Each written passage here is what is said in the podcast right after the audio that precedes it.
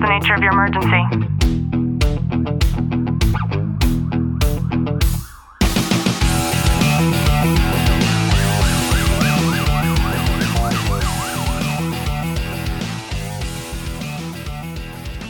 Welcome back to the Tactical Living podcast. I'm your host, Ashlie Walton, joined by Detective Walton. Clint, how are you? I'm good.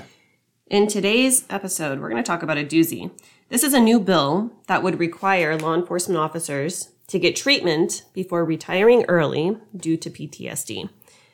Sit back, relax, and enjoy today's content. Now, I know an abundance of police officers who have neared retirement age who have developed, and it's actually CPTSD, right? We've talked about complex PTSD and the difference. PTSD, just real quickly, is a female who was raped and she had a single incident and she may suffer from emotional difficulties thereafter.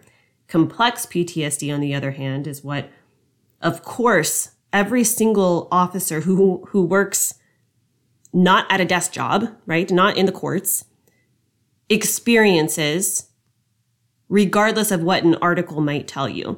Complex PTSD means that throughout an officer's career, they will have come across incident compounding on top of incident, compounding on top of incident. And that's what makes it different between just having, and not just PTSD, but the, the variance between the two. Now, here it's saying that lawmakers in Minnesota are considering a bill that would curb the amount of law enforcement officers that are retiring early due to PTSD um, what I was getting on before is that I know an abundance of officers that are near retirement age who have experienced CPTSD, who also have an accumulation of other mental health health ailments that dive into that, as well as physical contributors that are a consequence of having suffered many years, sometimes decades, of having CP, CPTSD, whether or not they have undergone any type of psychotherapy. Now, here, this is saying that statistics show that about 80% of disability retirement claims made by police officers refer to a PTSD diagnosis, according to this report. Currently, responders who retire early due to disability get at least 60% of their salary for five years until age 55. After one of the two qualifiers are met, responders then receive their usual, their usual retirement funds. As it's now written, HF 1234 would require police officers and firefighters who apply for disability retirement benefits due to a psychological condition to complete up to 32 weeks of mental health treatment. Now, this is crazy to me because what this is saying is if an individual has reached a point in their career, again, usually decades of this type of psychological warfare is really what this is and they are finally on the brink of maybe reaching out for help for the first time, and they've done this already for a length of time, you would need to do that in order to have a diagnosis that is PTSD related to get to the point of filing a retirement claim for something that is PTSD. Think about that. You need to go through a long period of time to even get to that place. And now what they're saying is that you're going to need to continue to function as you currently are as a police officer while undergoing are 32 weeks of mental health treatment.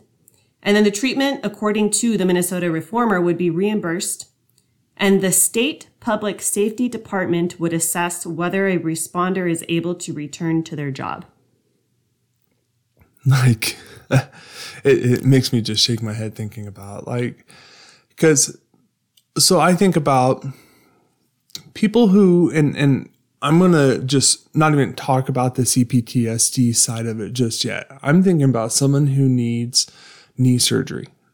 And someone who goes through, they get injured on duty, they need knee surgery, and they have to go through the city, fight with workman's comp, fight with workman's comp, fight with the city, fight with the doctors, and all that. Like the whole process is it's cumbersome and and it's it's horrible. It's it's horrible for anybody having to go through it because workers comp and and the um, contracted doctors offices in which people go through or which the city utilizes Which the city chooses. Exactly. They're in their back pockets. They're going to do whatever the city tells them to. They, I mean, they have, they have the cost analysis people that say, oh, it's going to be cheaper for you to retire this person than to keep them on the books.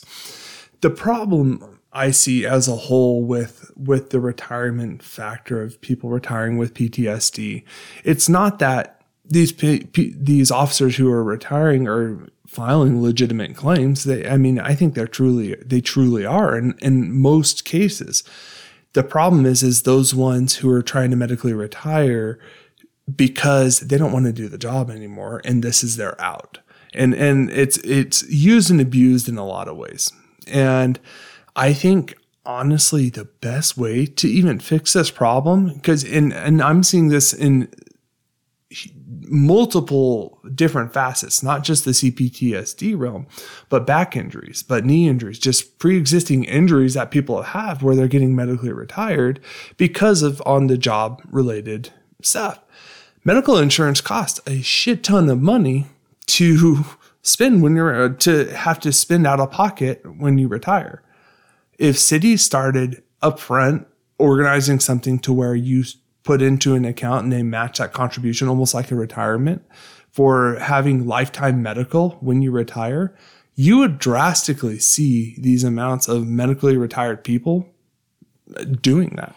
I'm going to say something incredibly controversial, and it's something that only people who live on this side of the blue line will understand. There is a giant push that I have seen in the past of suicide for police officers being something that is covered under their life insurance. That sounds crazy, right? We've talked about, you know, I didn't know until um, a couple years ago, Clint, when you had told me that, you know, suicide is legal. And that was something I, I really had to give a lot of thought about. And given that suicide is legal, given that we have such high suicide rates when it comes to law enforcement, it, it I know that that push for legalizing PTSD to be um, in tandem with suicide in terms of what is diagnosable after the fact is something that is of discussion for a lot of people. Now, the other side of that argument would be that it would be, it would further incentivize an officer to take their own life when they know that their family would be funded in that way. And I understand both sides of the argument. So if we know that suicide and CPTSD are in such relation to one another, why on earth would we deem it necessary to have a 32 week extension of psychotherapy under the guise of whatever city department that individual works under? Whether you have that officer on light duty or no duty at all while they're under your treatment, I don't understand why they think that that 32 weeks is not an open window for an additional level of increased suicide. Well, and it's not that they don't see that as a problem. It's what's the, what's the bottom line? How much is it going to cost them? If say that officer did kill themselves, it's going to be cheaper for them to no longer have to pay their salary, pay their their overtime, pay their medical benefits, Pay their retirement. pay their retirement, and and like it's cheaper for them to do that. Which then begs the question are they simply opening the door for something like that to take place? in in my mind, I would say yeah because it's cheaper, and and most people don't look at a city or a county or anything like that Like a business. like a, as a business, but the reality is they're businesses.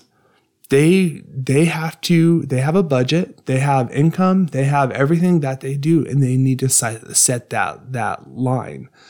And it's cheaper for them just to say, okay, well, let's put these people through this and see how it works. With the guise of, oh, well, we're giving them 32 weeks of help and we're giving them, we're trying to provide all these resources to them. And if any anyone who's listening to this has ever been through the process dealing with workers' comp, dealing with situations like this, it actually almost would drive you more so to commit suicide or just to say, you know what, fuck it, I give up. Yeah, and it's not to say that it it is always that way. It's just from our experience with people that we have talked to who have been in this exact situation. I would say that there's almost always, as Clint said, a physical attribute that yes, there is also going to be a secondary diagnosis of CPTSD that is included in that, such as the back pain with CTPSD, with CPTSD. And I don't think that a proposition like that should mitigate either one of them. So I'm curious to know what your thoughts are on the 32 weeks of mental health for CPTSD before retirement. So if you are not already, please join us in our police, fire, military, and families Facebook group. Drop a review, subscribe down below, and as always, know that I'm sending you a long, tight hug from my home to yours.